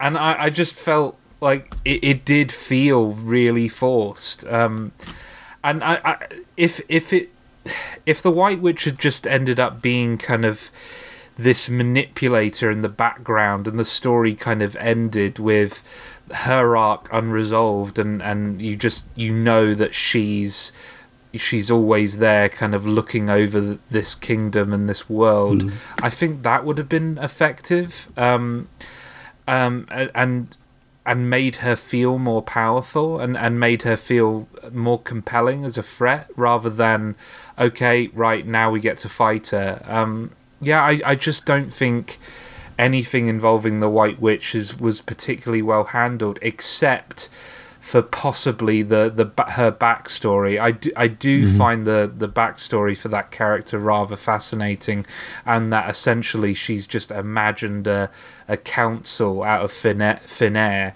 um, in order to entertain herself. That was really interesting, but And then at the end, you end up she ends up fighting with you against this yeah, that, imaginary and that council, which is that yeah. frustrated me because that kind of Mm. it felt like they were undermining their own Mm. you know storytelling device. It's like, oh no, they're not real. Oh wait, they are. Um, it's just it, it make up your mind, guys. Let's hear then from our community. Uh, Ryan, perhaps you, we could take turns. You start with Yeah, uh, sure. Cass here from caneandrinse.com slash forum, as always. Cass. I wonder if that's the same Cassiopeia. Would have some good insight into the game, anyways. Uh, Cass from the forum says, enjoyed every minute of it, loved quite a lot of it, but not without reservation. Disappointed with where the plot decided to go. I was really hoping that the entire world would turn out to be a creation of Oliver's. Following the death of his mother, the guilt causes him to hallucinate a world in which he is a powerful hero, capable of resurrecting his mother and solving complex emotional issues simply. But nah, it's Ghibli. Of course they didn't do that. They the story played its fantasy elements incredibly straight, which was disappointing. Still, the game experience was fun, if a little too easy all the way through. Thoroughly enjoyed it. Cass found it too easy. I sp- suspect that Cass did everything. Maybe. Uh, now, I put that one there because it was uh, in uh, reference to the ending, but here's where we start with the uh, less than uh, glowing appraisals with Flabio Glenn Watts. This is the game that convinced me I no longer like the entire JRPG genre. It looks great, it sounds great, I hated playing it. I lent it to a friend years ago and I've never bothered chasing up getting it back. It does everything I dislike in JRPGs all at once. It's repetitive, it's grindy, it has weird difficulty spikes, it takes an age to get to the point of anything. I think the only JRPG I've played since and actually enjoyed was The Last Story, and I'm someone who used to adore the genre. I still think Xenogears is the game that's had the most impact and stuck with me the longest of anything I've ever played, but I don't think I could ever play it again now. Taste change. It's like looking back at the first CDs you bought, remember those? And thinking, I used to like that. Todinio says, I could sum up my 35 hours with Nino, Ni no Kuni in the following manner 1 to 5 hours. Wow, this looks just like a Ghibli film. This is amazing. The character designs are great. We have familiar Ghibli archetypes that will be developed, and the music is so good. 5 to 18 hours. This grinding is getting really boring. I don't understand this pseudo Pokemon combat, and why are we still introducing gameplay mechanics? 18 to 30 hours. Wow, this game is great again. I can explore the world freely now, and it's all so pretty, I had forgotten. Um, we have all these different places to go. I finally got a handle on the combat, and it's actually fun during the more challenging fights. I'm interested to see where this goes. 30 to 35 hours. Guys, you're trying too hard to sell me on this story. The game should have ended at least three hours ago. Come on, wait, was that the final boss? Oh, okay then, the world is saved, I guess. Needless to say, Ni no Kuni, for me, was a game of peaks and valleys. It looks and sounds like a Ghibli movie, and that alone was worth the price of admission, but the story is very subpar even by other JRPG standards, with a cast of cliched characters and a plot that really overstays its welcome. Gameplay wise, the game has some interesting ideas, and once you wrap your head around the mechanics, it can be very rewarding, but the seeming uh, glacial pacing of the game progresses, undercuts that, especially with the amount of grinding you have to do to get a, a good party going. While I don't think that Ni no Kuni is a bad game, I find it hard to have a positive conclusion on it. There are plenty of other JRPGs with more interesting stories and fulfilling gameplay, and if you're looking for a Ghibli experience, you're much better off watching their films without having to wade through 30 hours of gameplay to get what amounts to one of their weakest works. I wish I could be more positive, but hopefully the devs took some lessons and are taking them uh, to the sequel. Yes, indeed. There is a PlayStation 4 sequel, Ni no Kuni 2. I can't remember the subtitle off the top of my head, but it's uh, I think it's due out next year, probably. Anyway, it should look amazing. that's, that's for certain. Gallo Pinto, uh, we're on the up here in terms of appraisals. Ni no Kuni is a lavish, extravagant feast where some of the meat has been undercooked. The food looks so mouthwateringly delicious that you can't help but scarf it all down, and it tastes amazing, especially at first. But there is maybe too much food, and it takes a little too long to finish. And that undercooked meat undercuts some of what had previously been a fantastic meal. When you've finished, you're still really glad that you ate, but also disappointed that the chef didn't quite pull it off because this had the potential to be the greatest meal of all time. Extended food metaphor, tick. Nice job. Everything about Ni no Kuni's presentation is gorgeous. The collaboration with Studio Ghibli really pays off, though I feel like they front loaded the animated cutscenes, and the art style is sublime. The environments look great, and the character designs of the familiars are probably the best I've ever seen. Puss in Boats is my favourite. I think that Joe Hisaishi's soundtrack is one of the greatest ever and is one of the main reasons this feels like a Ghibli film. Lastly, The Wizard's Compendium is the coolest and most beautiful digital book I've ever seen in a video game. These are, uh, there are elements of the gameplay that I really enjoy. Catching the different familiars is really fun, as is choosing how to level them up. I wish the side quests were a bit more involved because most of them are just fetch quests, especially the ones that require you to find the pieces of heart. But my biggest issue with the game by far is the combat. It wasn't really a problem in the normal enemy encounters, but it had me throwing my controller several times in boss fights. Ni no Kuni layers so many systems onto its combat, and I think that could have worked great if it was a purely turn based RPG, but because of its real time elements, it was very challenging to get everybody to do what I wanted. It's such a credit to the rest of the game that I completely beat it and went on to beat the Guardian of Worlds, even though I really disliked all of the boss fights for the last 30 hours of the game. Out of all the games I've played in the last five years, Ni no Kuni has evoked the most complicated feelings. I love its art direction, soundtrack, and sense of style so much. I wanted so badly to stay longer in that world that I put over 70 hours into it, even though I found the combat extremely frustrating. For me, Ni no Kuni is both a great game and a missed opportunity. Richie Atwood, I bought this game in a PSN sale a couple of years ago and had the now notorious problems installing it on a launch model PS3. Sometime later, I was looking for a game to play with my four year old daughter and remembered I never got around to playing it, slowly making our way through it over several months and having a wonderful time together.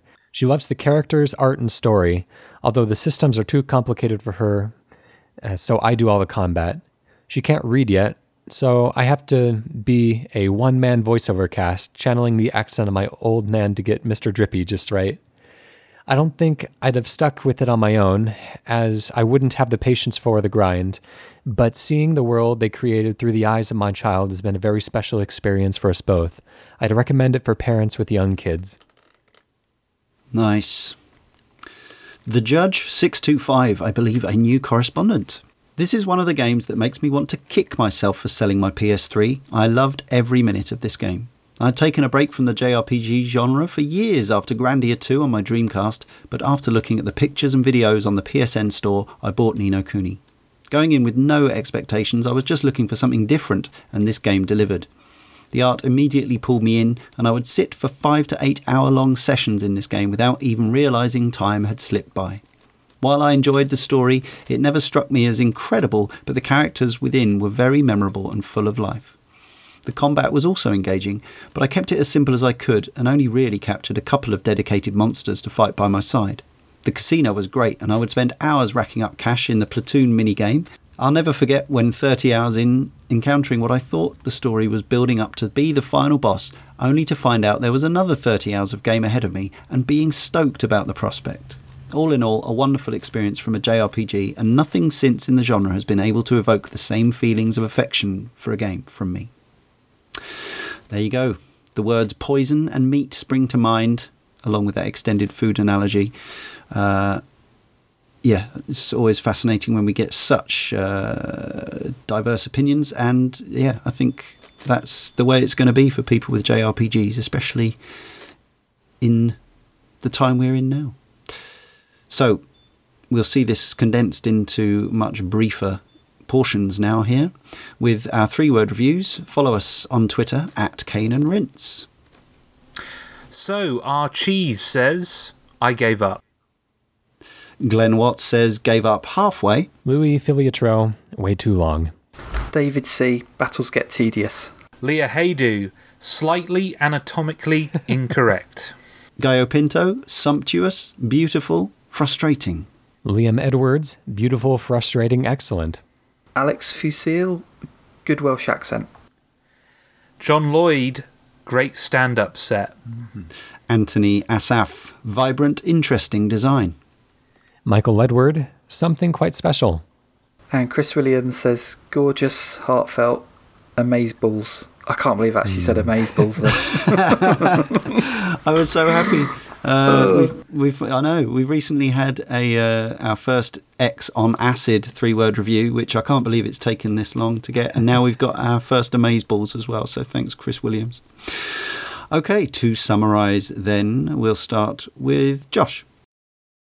I really, really wanted to love Ni no Kuni, and I and I think there is a lot to love about this game. I think the aesthetic is fantastic. I, I love the art direction, and I and I think the soundtrack is pretty great, even if I don't think it's Joe Hisaishi's best work. But ultimately, a lot of the the tropes of the genre kind of held the game back for me. I think there were long stretches of the game that that dragged for me. I felt the combat didn't fully take advantage of the depth that clearly was there, but only really came about for me during the boss fights.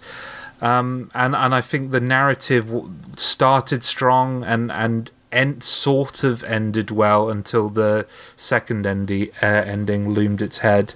But the whole middle section felt really unfocused and, and really didn't have a strong theme, which is so much what you know. I think the Ghibli, um, you know, I think Ghibli is all about that. That their films are have are really thematically strong. Um, I, I, think about you know um, my neighbor Totoro and its theme about coming to terms with mortality and uh, Princess Mononoke, which I think is you know one of the best examples of uh, uh, an ecological film that y- you could find out there. Um, yeah, so I, I, was kind of disappointed that the narrative ambitions weren't on par with the aesthetic ambitions, and and it, this might seem like a weird comparison, but I ended up feeling similar, uh, similarly to um, how I felt when I came out of watching Zack Snyder's Watchmen, mm. where he absolutely nailed the aesthetic and the surface level stuff about what made that graphic novel so appealing but kind of misunderstood the soul and the heart of what made that that source material so compelling. And I, feel like Ni no Kuni has committed a similar sin in that it understood the surface stuff but didn't quite understand the stuff that was under the surface and and unfortunately that that's kind of a big part of the appeal of Ghibli for me so yeah I, I think it if if you're really really into the JRPG uh, JRPG genre, it probably is worth giving a go. But I think I I personally have grown a bit tired of the tropes of the genre, and and I I ended up feeling quite disappointed by the game. Fair enough. So, as I said earlier, uh, I played this at a time when I was absolutely snowed under by games, but I played this one uh, entirely for my own pleasure. Um, I occasionally play a JRPG. As I say, I buy a lot, play fewer, complete even fewer. Um, but this is one that I played all the way to the end, over 50 plus hours, over the course of six or seven months, which uh, seemed like a nice way to do it. Um, there were only a couple of times where I was away from it for so long where I came back and was like, how did how does the combat even work and all that sort of thing. Um, I was soon right back into it. Um, and yeah, I have enormously fond memories of my time with the game. Uh, it does, uh, if you consider the the tropes of the genre, uh, a cliche in itself. Uh, the JRPG to be pitfalls, then it falls into all of those. Absolutely, it has grinding, it has rep- repetition, it has odd difficulty spikes.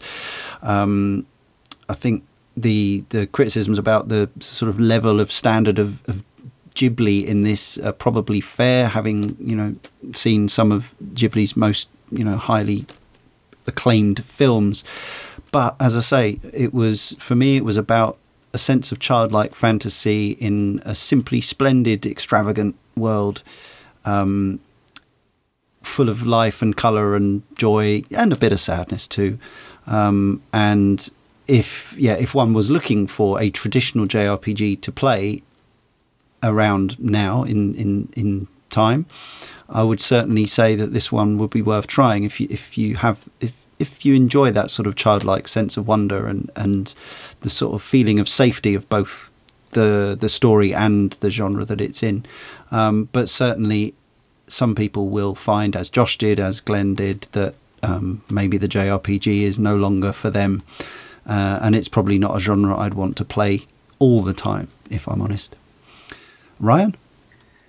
I have very similar feelings towards this game that I do to uh, The Legend of Zelda The Skyward Sword, which is that the, the moments that shine the brightest are just absolutely brilliant. And there are some things in there that are uh, just stand out and, um, you know, worth everybody experiencing. But these games really needed an editor. like there was a lot in uh, Ni no Kuni that uh, I, I, feel could have used a second pass or um, just a lot of little annoyances that end up adding up to be um, just something that I was kind of happy to be done with when I finished.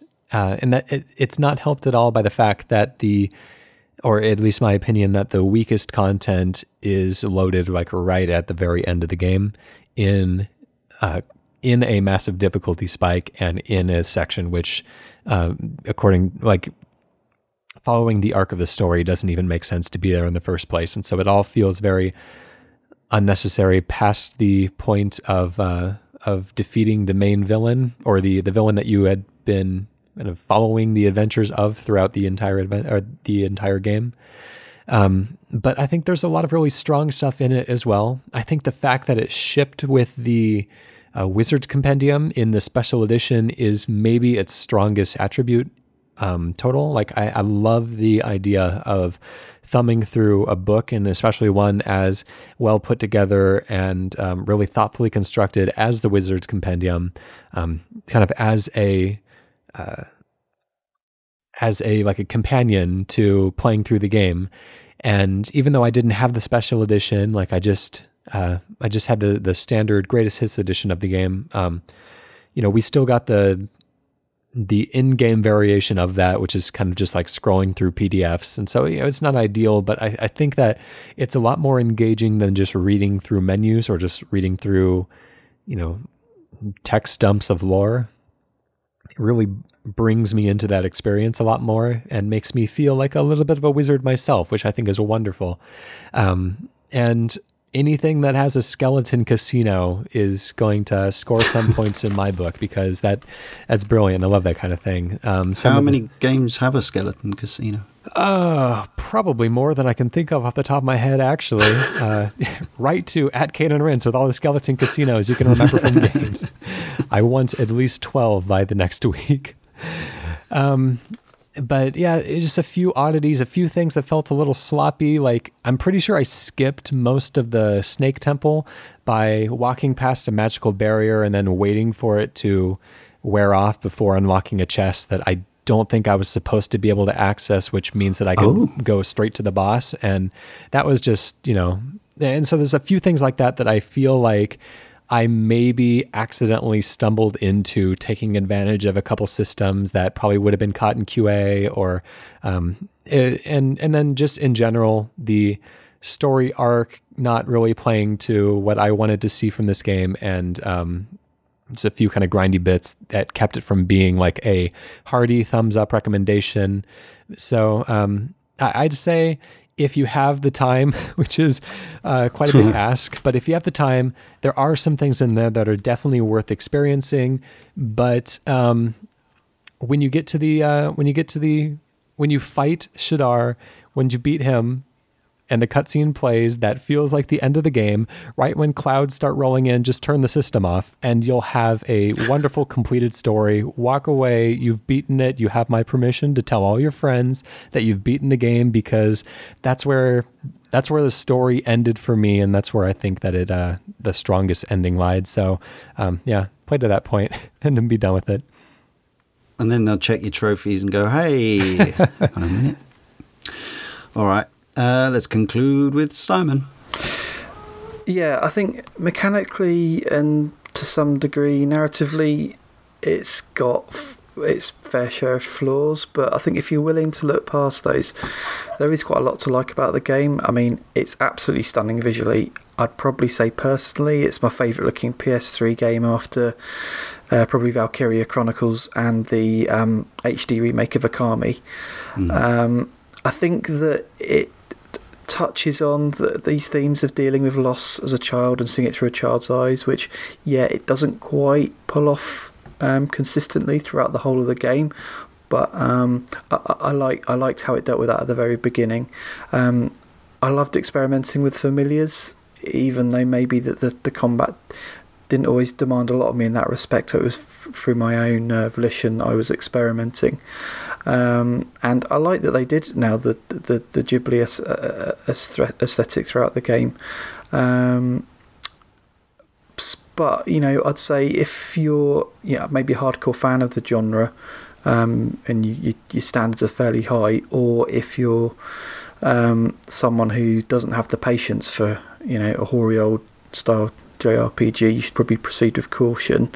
Um, but if you're a level five fanboy like me, or or um, a Studio Ghibli fan who's um, curious about seeing um, sort of the the, the, the Ghibli uh, mystique transferred into uh, into the video game uh, sphere, then I'd probably rec- definitely recommend at least dipping your toe in because especially given how cheap it is these days. Um, yeah, that's it really. Um, you know, I think I'm conscious that maybe I've, I've nitpicked it a bit throughout this recording. That's what we do. That's yeah. That's okay. I mean, I, um, uh, but uh, my mem- my memories of it are fairly positive, despite its flaws. I think has a lot of, you know, a lot of charm, which you could say is style over substance. But um, uh, you know, at the end of the day, I came away feeling like I'd uh, I'd, I'd enjoyed it. So yeah, you know, try it. Go on, it's cheap. nice. Okay, so it just remains for me, Leon, to thank Josh, Ryan, and Simon, and to tell you that next time in issue 227, we have some more Japanese role playing games, but Nintendo and Capcom style, with The Legend of Zelda Oracle of Ages and Oracle of Seasons. Until then.